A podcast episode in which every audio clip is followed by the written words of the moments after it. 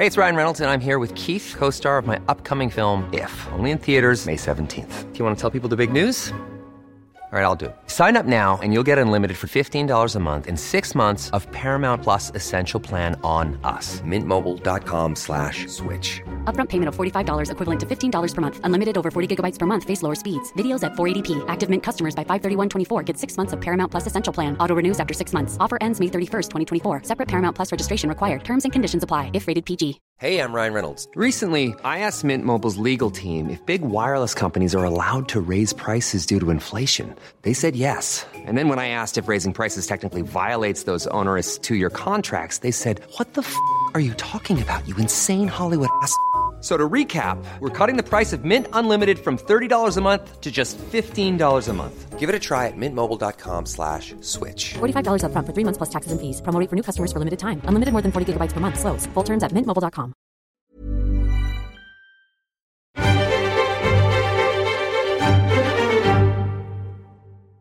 Welcome to the New European Podcast. My name is Steve Anglesey. Richard Porritt, as we'll hear from him later on, he is in Torquay.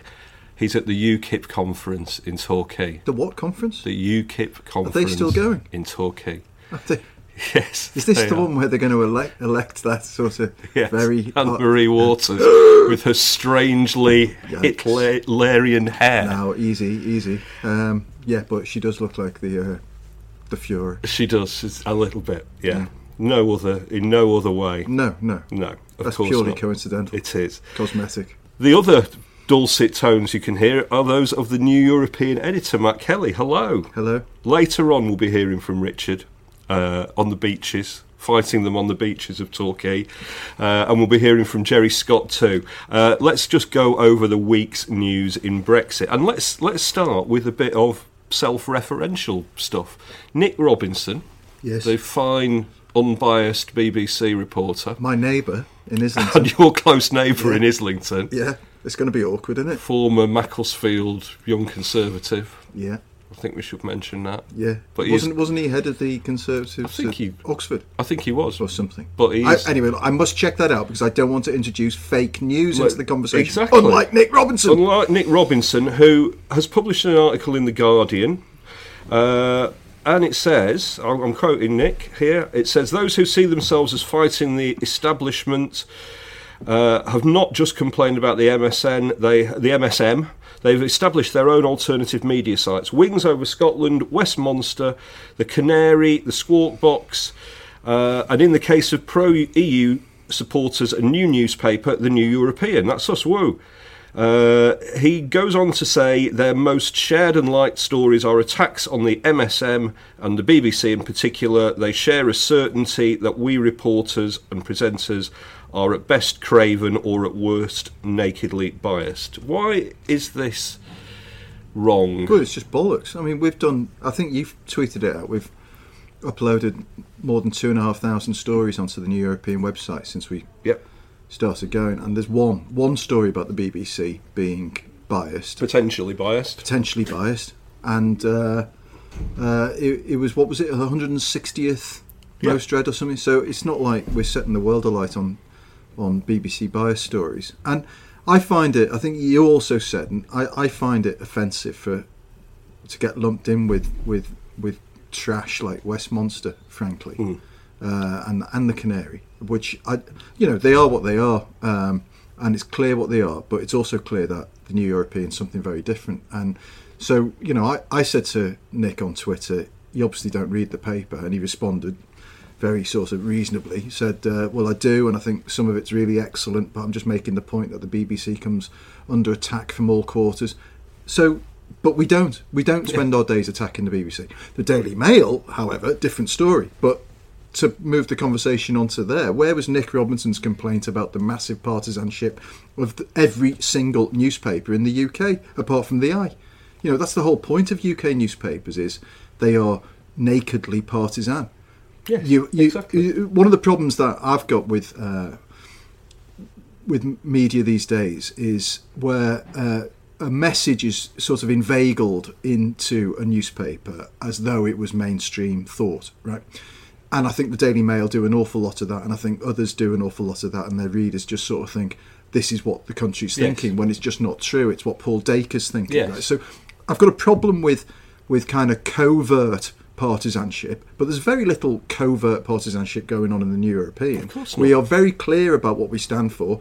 All of our audience buy into that, and uh, and also the idea that we are just the idea that as as as Nick tried to portray us, I think, as some sort of single issue, constant newspaper. I know we joke about boring people week in week out about Brexit, but it's a joke. You know, there's, there's so much more in the paper that it does us a disservice. And one of the things that I'm very keen to do, and there's an article on the Drum um, website this week, which is a trade trade website. It's about one of the problems we've had with the New European is very little advertising Yes. because the perception is that we are this single issue, monotonous, you know, vociferous, uh, one-sided product. And of course, as readers of the New European, and hopefully all the guys listening to this are, are readers, uh, we're much more than that. So that's why I get prickly and defensive when people start uh, throwing mud about with us with, without any due cause. So. Yeah. Sorry, Nick, you're wrong. Well, I, I mean, I would say I, I don't like to defend the Canary and Westmonster and the other sites that Nick uh, that Nick Robinson is citing, but but to, to portray them as a single issue attacking the BBC machine is, Well, al- is also as well, completely yeah, incorrect. yeah. I mean, I Uh, don't, I don't like either of those sites. No, no. I don't think. Um, I don't, mainly because, in truth, I don't think either of them are that good uh, journalistically. That's my problem with it. The the attack that the Canary did on Laura Kuenssberg. which we, we're going to come on to later with Okay. with Geri Scott. But I mean, is just absolute Yeah. disgrace. And the fact that that site sort of founded and edited by a woman and they, they're doing such misogynistic, nasty stuff like that, they should be ashamed of themselves. Westmonster, they, you know, Christ, they are ashamed of themselves, but they, they've found a way of coping with it. So that's, that's um, uh, sort of another story altogether. But he's Nick can't be beating us up and in the same breath be reading out the headlines from the Daily Mail every single day on the Today program and allowing that to set the agenda. Yes, you know, and then don't talk to us about partisanship. The, the Daily Mail's been doing it for the last twenty five years, mate. Of course. And and and Nick, I'm afraid to tell you this, and I'll tell you face to face when we bump into each other in the fromagerie in Highbury Barn. You're part of the problem if you keep reading those bloody news headlines out without any kind of sense that this is deeply biased, agenda driven journalism. Good. I think we've put that one to bed. Um, uh, is the BBC biased? I don't think it's particularly biased. I think the, the the fact that everybody thinks they're biased is evidence that they are they're obviously doing something right. I, mean, I remember when you were on. Well, I used to work on the sports desk of the Liverpool Echo, and Liverpool fans thought it was an Everton paper, and Everton fans thought it was a Liverpool paper, and Tranmere fans thought it was just rubbish. So every you know that's you can get that sort of negative balance right. I think. Good. Two big speeches since our last uh, New European podcast. Uh, Jeremy Corbyn's conference speech, uh, which has been well received. I think the Guardian said it was the his best one yet. It Yeah. wasn't very well received by me. I didn't think I it was very good at all. on a bit, you know, and it was a bit rambly. And and also, um, well, the, I mean, as listeners to the podcast will know, rambling on for a great length is, is not something that um, uh, not something that we're necessarily against. Theresa May in Florence uh, was the Yeah. other one, which was less well received. Um, although you know today Michel Barnier appears to have said, well, it's kicked things on a little bit, and they've had a better week's negotiation Yeah. since. So Corbyn first, Yes. more heartened, less heartened after hearing that. Well, there's certainly so on the on the Brexit topic. There's certainly ambiguity creeping in, deliberate ambiguity. Yes. You got Sadiq Khan coming out saying there should be a second referendum. John McDonnell not ruling it out completely. Uh, even Jeremy Corbyn saying, if I recall right, you know, Sadiq's exploring all of the options That's as right. he should He's do. thinking through all So- scenarios. Exactly. So you know, it's still on the table. That's the point. Yeah, Andrew Gwynne, who is Yeah. a Corbynista, ran the election campaign, also not ruling it out. It's So- still on the table, and we've said this from the start. If you look at this topic and you look at the narrative arc of Brexit and the trajectory it's taking as a story, it's it's it is moving towards a position where in 18 months time there's going to be room for people to say do you know what folks? We really should reconsider this. Matthew Parris wrote a really good piece in the Spectator. Don't like to point too much attention their way, but he wrote a very good piece in the Spectator saying, you know, levers should smell a rat because this two-year transition zone it gives you enough space to, in two years' time, if things deteriorate, as we've suggested they may do all along, if they do, there's enough space there for people to put that back on the table and say, look, Britain, do you really want to, Yeah. to, to go through with this? Now, so everybody is split down the middle on, on how you see that as a scenario. I think that's eminently sensible. You know, let's wait and see. Uh. If you get a chance to back out of a terrible situation, fantastic. Other people say, no, we've had the vote, that was that, we've got to push through with it, whatever. And this now is the big lie, I think, uh, that they've moved they've moved the goalpost, you know, from this is what Britain wants to this is what Britain wanted, and it's now our duty to make sure Britain gets it. So there's your semantic point of difference. I'm saying it was what Britain wanted. Now, maybe not so much. Yes. If it's not so much now, what's stopping us from saying, should we not have a period of reflection? That just seems sensible to me. It does seem sensible. Look, I think we, I think we both would have loved it if Jeremy Corbyn had, had got up there and said, "Actually, I've been thinking about this, and we are going Yeah. to, and we are, we are going to back a second referendum." It was for, for all the reasons that you've said. It's, I don't think that's the, I don't, it's not the right thing for him to do right now. Well, most Um, interestingly on that, I think, you know, we've got to be clear about why Jeremy Corbyn doesn't like the EU. Yes. And he doesn't like them for very valid reasons. Like, he thinks it's going to get in the way of his programme of domestic socialism, you know, Renationalisation. privatisation and all of these state controlled things that he wants to, to bring in. Fair enough. We've got a great piece in this week's uh, New European uh, where Alastair Campbell has been in touch with somebody uh, who is I know who he is. He doesn't want to be named, but very well aware legal uh, European expert, going through each issue, issue by issue, saying there's no incompatibility. No. You know, all the stuff you want to do, Jeremy, you can do it in the EU. And in fact, if you look at state regu- regulation of big service providers, look, Europe is littered full Yes. of them. So there's no, there are no issues. So I think, um, you know, if we can keep the conversation uh, constructive and fact based around this is what you want to achieve, Jeremy Corbyn, and all the people who love you. What's to stop you doing that within the EU? Then again, there's a chance to say, well, you know what, we can have our cake and eat it, and having our cake means staying in the EU, and we can be a more progressive left wing, means wherever we are on that on that spectrum uh, uh, country. So. Yeah, I, I'm encouraged. You know, I'm, I'm encouraged. I would be disappointed if that was the speech that he made to conference next year and the year after. yeah, he needs a Um, good sub. I mean, there's no doubt oh. about that. And he, I mean, he he he really does not use the auto cue very well. He was, I mean, he was visibly reading, Yeah. turning his head, reading. It's a shame, really, because his natural that's his magic, you know. Exactly, that's his thing. That's yeah. his magic. I've, I've said this story before, but he turned up on my doorstep before the election Yes. on his own, right? And he'd been round to- to Nick Robinson's. I, it might well have been But he turned up on his own and chatted. Oh, it was like a Saturday. It was the day Arsenal were playing Man United, I think. And it, we chatted for about 20 minutes about all sorts of stuff. And that's when I got what Corbyn was hmm. about. And I thought, that is so smart. At the same time, Theresa May was somewhere with a huge camera crew and a bus and you know thousands of adoring, badge-wearing nutters. Corbyn was there on a doorstep talking through the, the issues that we felt were important. He didn't know who I was and blah blah blah.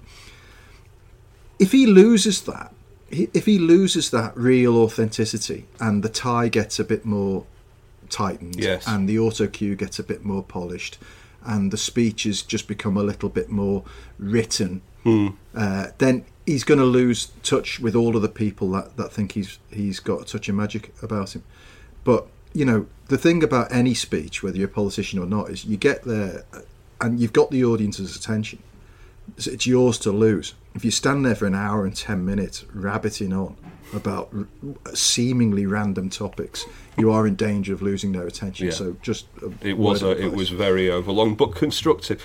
Theresa May's speech in Florence can also be seen as being constructive. I mean, she seemed to signal that no deal, walking away is now that is not off the that's off the table. It, Yeah. it seemed to me. Um, she did say one really annoying thing though, didn't she? Just Which was the line about The United Kingdom has never felt totally felt at home in the European Union because of our history and geography. The European Union never felt to us like an integral part of our national story. It's, I, I just think it's absolutely moronic, you know, and it just defies any observation of history.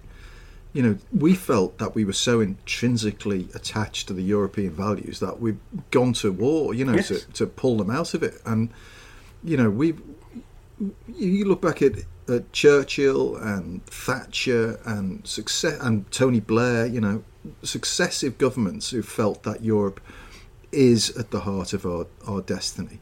And what's the alternative? You know, are we then, in her view, just this poxy little isolated island on the edge of Europe, maybe shaking hands with, with people who, who couldn't even sort out a Bombardier Wings deal for us when we needed them to? or, you know, are we part of this bigger, more meaningful place in, in history? And, you know, and my kids study, you study history at school, you see England, Britain as absolutely intertwined with uh, with Europe. James O'Brien, the brilliant uh, LBC, um, whatever you call them, shock jock or commentary, Yes. said uh, that taking Britain out of Europe would be like trying to take the eggs out of a baked cake. You know, it's going to be as easy as that. And I just thought that is how intertwined we are in the European Union. And it is massively, massively difficult. It to, to, to say to people Britain doesn't feel European, I think it's just really insulting, you know, Yes. myself. So do I, and I just think it is. I think what she said basically said, "I am not interested in winning the votes of anybody under thirty years old." But she Because- keeps going off. She keeps going off to talk to to Surrey, you know, or to Kent. Yeah. Uh, at this point, it's been beaten to death. But why go all the way to Florence to talk to to the UK? She hasn't talked to Europe yet, you know, except to in, vaguely insult them. You know. Yes. It's like saying, you know. I know we've been coming over to your house for dinner every weekend for the last twenty years, really but like we've never really liked it. we never really felt comfortable here. Yes. You know, your sofa's a bit smelly, and we don't like the way you cook. So Barnier talking today uh, at his weekly um, his weekly two hander with uh, with David Davis when the negotiations are on. He said, "I hope the new dynamic created by May's speech in Florence will continue to inform our work. Uh, we've had a constructive week. Obviously, David Davis came out and said." Um, he he came out like Scrappy Doo, basically going, "This is what a brilliant week." Massive step it's, forward. It's all a massive step forward. Yeah. And then Barnier just pissed on his chips. As He just reminds does. me of Wiley Coyote in the Roadrunner. That guy, you know, it's like he's like the guy who's run over the cliff edge, but he still doesn't Yeah. realise he's, and his legs are still going. Massive leap forward, brilliant, is, yeah. brilliant. And Barnier's shaking his head on the cliffside. painting his free bird seed sign. Acme Brexit. Uh, now, have you seen? Well, let's let's put it another way. What is your favourite opening line of any song?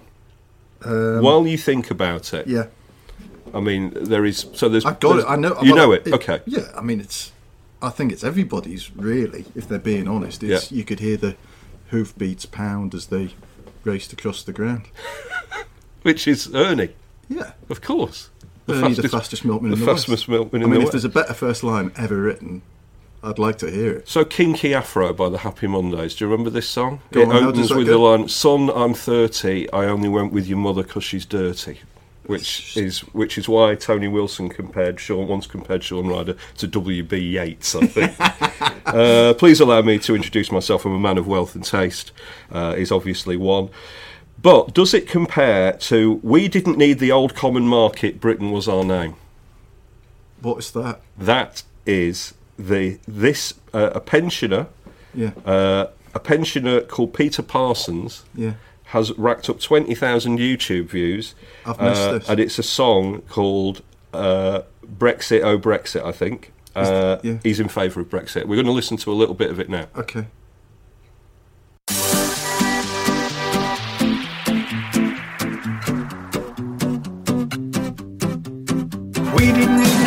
Market, Britain was their name. Who put us in this mess? Whatever was their game? We're a nation of believers, we are very strong. If we could turn the hands of time, play you all this song, sing it. Brexit, oh Brexit. We're leaving the European single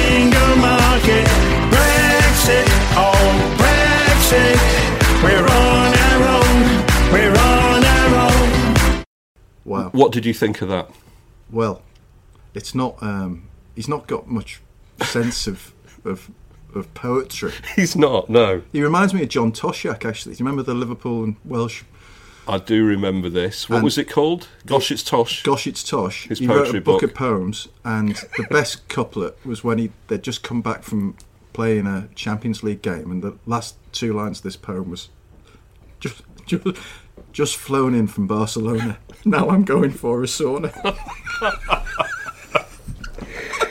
It is. I mean, it's it's amazing, isn't it? That poem is. I was reminded of that poem when when obviously when Lewis Hamilton published his his Yes. sad ode to, to Princess Diana the other week, and obviously the. Um, the one, the one after um, Bobby Robson died and Paul Gascoigne wrote that, that, and it started when I was ten. I met a man called Bobby.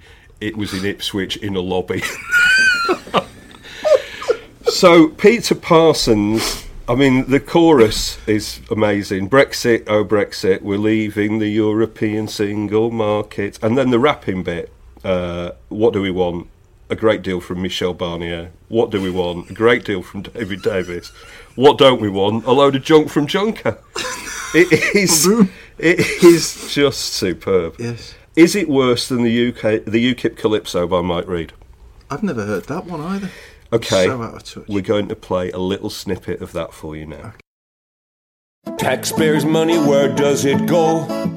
Not even George Osborne knows. When we're in power and we engage, there'd be no tax on the minimum wage. Leaders committed a cardinal sin. Open the borders, let them all come in. Illegal immigrants in every town. Stand up and be counted, Blair and Brown. Oh, yes. When we take charge and the new prime minister is Farage, we can trade with the world again. When Nigel is at number 10. Well, That- they're in the same league, aren't they? Yeah, I mean, I would say about Peter Parsons has not affected a West Indian accent. Is- I would say that is the one thing in his favour. Um, but yet again, he's not written a couplet as good as Mike Read's. Douglas Carswell, we're adamant, will be our first MP in Parliament. Superb. Incredible. Thank you to Matt Kelly. We will be back with Richard Porritt. Stay angry. Fight Brexit. Subscribe to The New European. Your first 13 issues of The New European are only £13 when you join us and become a subscriber. Order by telephone by calling 01858 438840 and quoting podcast 1, or order online at our website www.neweuropean.co.uk. Stay angry. Fight Brexit. Subscribe to The New European. One extraordinary few days in Brighton, from the sidelining of Brexit at the start of the week to ongoing rise about anti Semitism, female journalists having to employ bodyguards. Um, this was a, a gathering like no gathering the Labour Party have had for a very long time, if ever, frankly. The love and complete confidence the faithful place in Jeremy Corbyn really is something to behold. He's treated like a rock and roll star wherever he goes. People wait for hours outside events he's attending. They hang on his every word. Um, it, it does feel like Labour is no longer the party it was. It's actually now um, Jeremy's vehicle. He's the party. His fans chant his name. They they bought these scarves to wave in the conference hall that have his name on. They've all got T-shirts with his face emblazoned across the front. It, it's akin to the type of um, devotion teenage girls offer boy bands. Frankly, Richard Porritt there. Will he week. survive Torquay and Manchester? We will we will find out next week when he returns a broken man to uh, New European Towers. Now, the Brexiteer of the week, talking of broken men. Let's start with Theresa May. Uh, let's go back to her speech in Florence, which included the line I want to repeat to the 600,000 Italians in the UK, we want you to stay. A great line, that. The actual number of Italian nationals living in the UK in 2016 according to official statistics published by Theresa May's government only in August, is 233,000. So that is a big 350,000 plus out.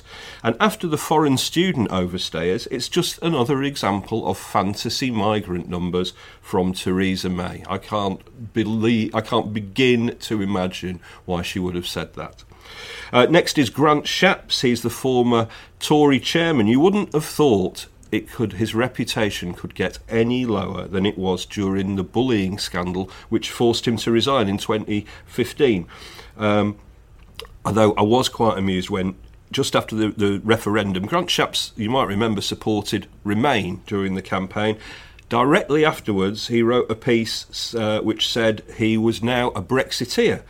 Uh, bending like a reed in the wind there, Grant Shapps, he wrote, I have embraced the new direction of the country. I am backing Brexit all the way, as hard as you like. Uh, I mean, quite remarkable. Anyway, you thought the resignation was bad. You thought him coming out as a born again Brexiteer was bad. No. The worst, worse is to come courtesy of the Times, uh, which last week told us that Grant Shapps is a master of karaoke during Conservative conferences. What does he like? He is outstanding at gangster rap. Uh, according to the Times, and he can also sing a full rendition of The Fresh Prince of Bel Air. Maybe that is something that Richard Porritt has got to look forward to at close quarters. Brexiteer of the week, though, is Andrew Bridgen. He's the hardline Tory MP for North West Leicestershire, which who never stops telling us what a wonderful thing Brexit is and how uh, it's all being ruined by um, people trying to negotiate without jumping off a cliff edge. Uh, he said last month he wrote an article in his local paper, the Leicester Mercury, a fine newspaper, that the media is failing to report Brexit properly. Now, happily, what the media is reporting properly uh, are Andrew Bridgen's gripes about the cost of the wreaths that he has to buy every Remembrance Sunday. He is at the moment fighting a court case. He's trying to get a court to overturn the maintenance payments he pays to the mother of his two children. He pays her £1,100 uh, every month. He wrote to the court, It is now de rigueur that MPs can't put in claims for wreaths. £175 on wreaths it will cost me. That's £200 including uh, travel just to be the MP of North West Leicestershire on Remembrance Sunday. There are huge costs to being an MP which can never be claimed for. So that's Andrew Bridgen, who thinks Brexit is a great idea, moaning about paying £175 uh, in wreaths, uh, with an extra £25 in travel, mind you uh, to remember the, the war dead of uh, his constituency. I will just remind you now that Andrew Bridgen, as an MP, earns £75,000 a year, plus his housing allowance, plus his travel expenses. £75,000 a year, and he is moaning about a £200 bill for wreaths and travel on Remembrance Sunday. These are the kind of people we're dealing with, folks. Andrew Bridgen is the Brexiteer of the week.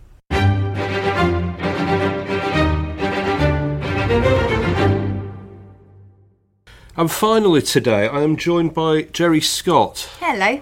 Uh, at the top of the podcast, we talked about the new European being roped in uh, with the Canary by Nick Robinson.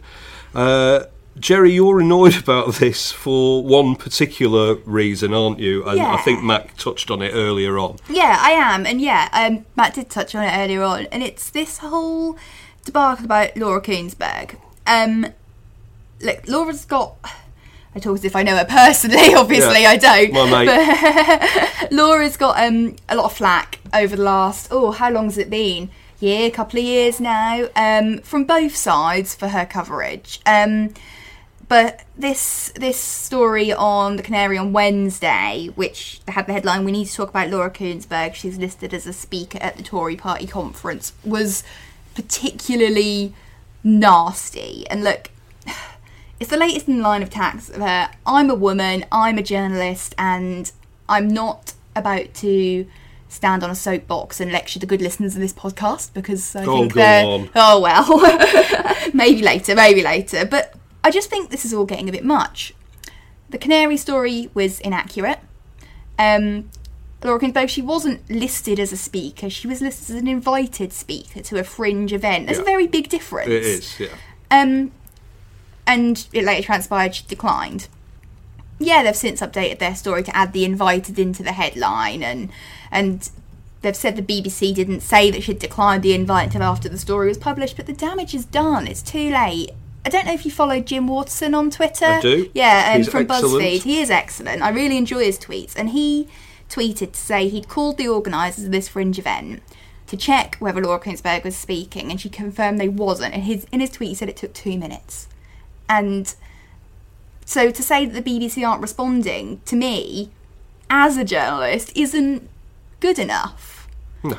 I don't think it is. And you know, this is.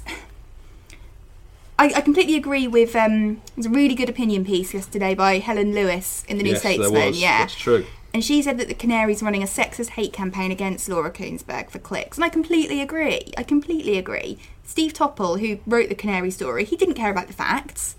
I really don't think he did. And the old saying goes, why let the facts get in the way of, of a good story? But I write stories every day, and regularly the facts do get in the way of a good story. Oh. I've had to chuck many a story in the bin because I've gone to check, and actually it's not been the way that it appeared. Yeah. And that's the responsible thing to do. It is just it's just untrue, isn't it? It's just untrue. But you know what, Steve? This is really the tip of the iceberg. Yes. For women in journalism, for women on the internet, you know, obviously, like I say, I'm a bit of a nobody compared to Laura Kuenssberg, but excuse my language, but I've been called a bitch, I've been called a slut on the internet, I've been told that I should be raped and people know where I live for having an opinion and for being a journalist. It just is revolting and crazy, and it? that's and that's the truth. And you don't see these attacks on Nick Robinson, Andrew Neil in the same level of No. you know complete nastiness and the vitriol that comes out of people's anonymous faces or not faces on the internet. And it's because it is because she's a woman. Yes, I, I, I, I can I can only agree, and um, I can only agree, and you know, I thought it was it was quite a a uh, it was quite a, a good moment in a I thought you know a fairly mediocre speech by by Corbyn when he um, when he mentioned uh, Diane Abbott and people stood up and uh, Yeah. Diane Abbott stood up rather, and she got standing ovation. Which is completely right as well. You know, with Diane Abbott, there was a study that said she was she was subject to half of a sample of 25,000 abusive tweets sent to female MPs during the campaign. Yes. She she got it in the neck as well. But I think the canary in this attack on Laura Kuenssberg is doing exactly what it accuses the mainstream media of doing. Um, of drumming up hate and it it's just it's just such a it's a wider problem and I know that we've got in the paper um, this week about the women in journalism study. Yes, it's a fantastic piece. It is. I know a couple of the people who worked on it actually, and they themselves couldn't believe the you know the results from it. It kind of built on a study from um, 2012, which revealed that 78% of uh, front page bylines were written by men.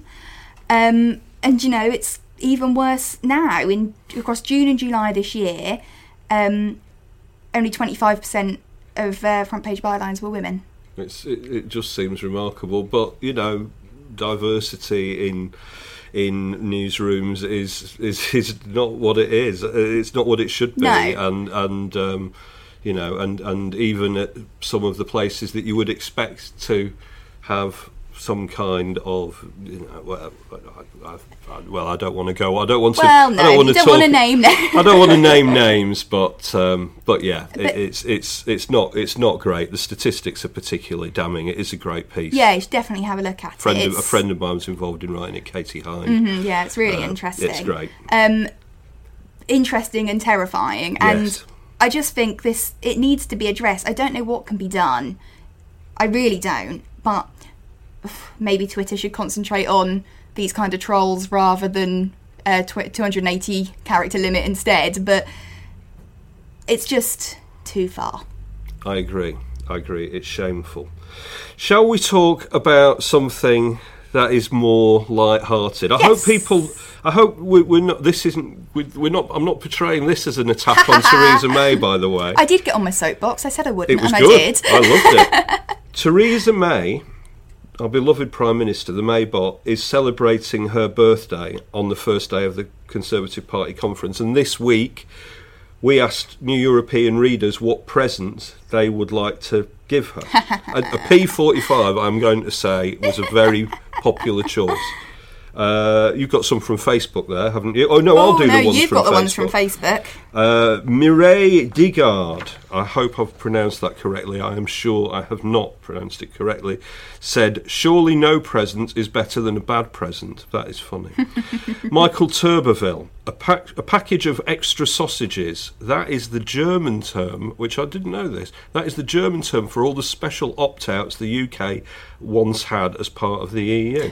extra sausages is what the Germans called it. David Degar Pitt, a uh, red, white, and blue wrapping paper containing nothing more than hot air. Alexander Watson, some new walking shoes in the hope that she gets yet more inspiration when she goes away next. June Kotlerova, a huge box that Boris Johnson jumps out of, dressed in a big adult nappy, singing the Brexit song. Have you heard the Brexit song? I haven't heard the Brexit Oh, song. Oh, it's on this podcast. when you when we I'll listen, listen back, back. to this, it is particularly brutal. Ken Broughton says a transfer to a retirement home, preferably in the EU, which never felt quite like part of her nationalist history. Little callback to something we did earlier on there. Annie Garcia, chlorinated chicken. Vivian Wells, an iPhone so she can try asking Siri what Brexit means. And David Berman says a boa, not a feather boa, a boa constrictor. and on Twitter, Jerry. Yeah, there are some good ones on uh, Twitter too. Um, Politico, oh, I think that's Phil F. Um, says a leopard with two shoe shapes missing from its skin. um, Hobby two four one me says no present, but I'd stretch to an enjoy your retirement card. Yes, we've had a few of similar things, yeah. Um, Eileen M. Kaminsky says a nice selection of longer jackets, and she then realised that the shorter ones she now favours make it look like she's wearing a nappy. Is that a thing? I, well, I- you've got a dress for your for your body shape, Steve. John Pitchford says, being polite, he can't really say, but if she used it as putty, all her windows would fall out. Leah James Ward um, said Boris's head on a platter, and David Cameron's is, is not invited for reasons of decency.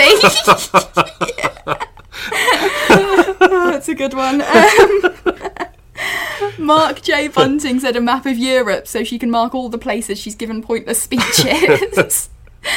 and finally, Colin Clayton says a sword with instructions on how to fall on it successfully. Oh, Theresa. Well, listen, we hope she has a happy birthday. Yes, happy we hope all of you have a, a happy week. Please like us. Uh, please um, send in beautiful reviews of us uh, uh, if you're on iOS or on Aud- Audio Boom. Uh, Richard Porritt, I believe, will return.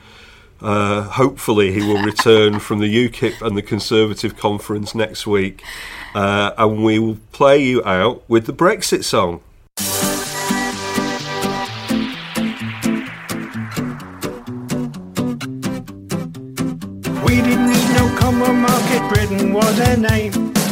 Us in this mess, whatever was their game.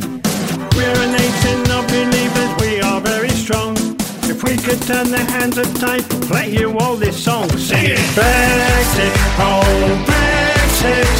We're leaving the European single market. Brexit, oh Brexit. We're on our own, we're on our own. We're going round in circles, don't know where to go.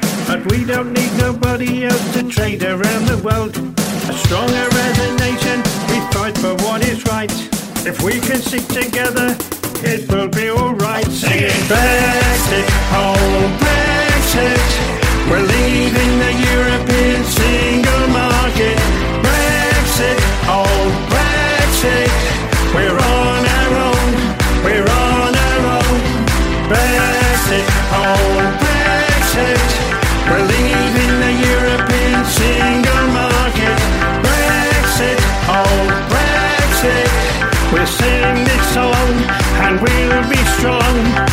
What do we want? A great deal from Michel Barnier. What do we need? A great deal from David Davis. What do we want? No junker from Juncker. Cause we're leaving, cause we're leaving. Sing it!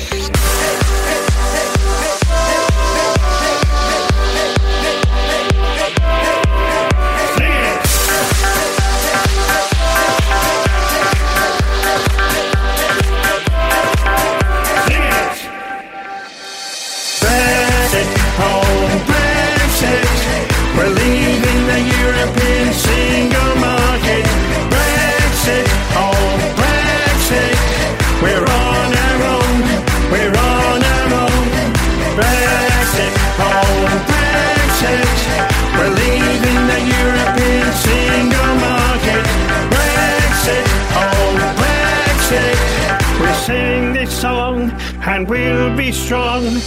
We didn't need no common market, Britain was our name. Who put us in this mess? Whatever was their game. We're a nation of believers, we are very strong. If we could turn the hands of time, play you all this song.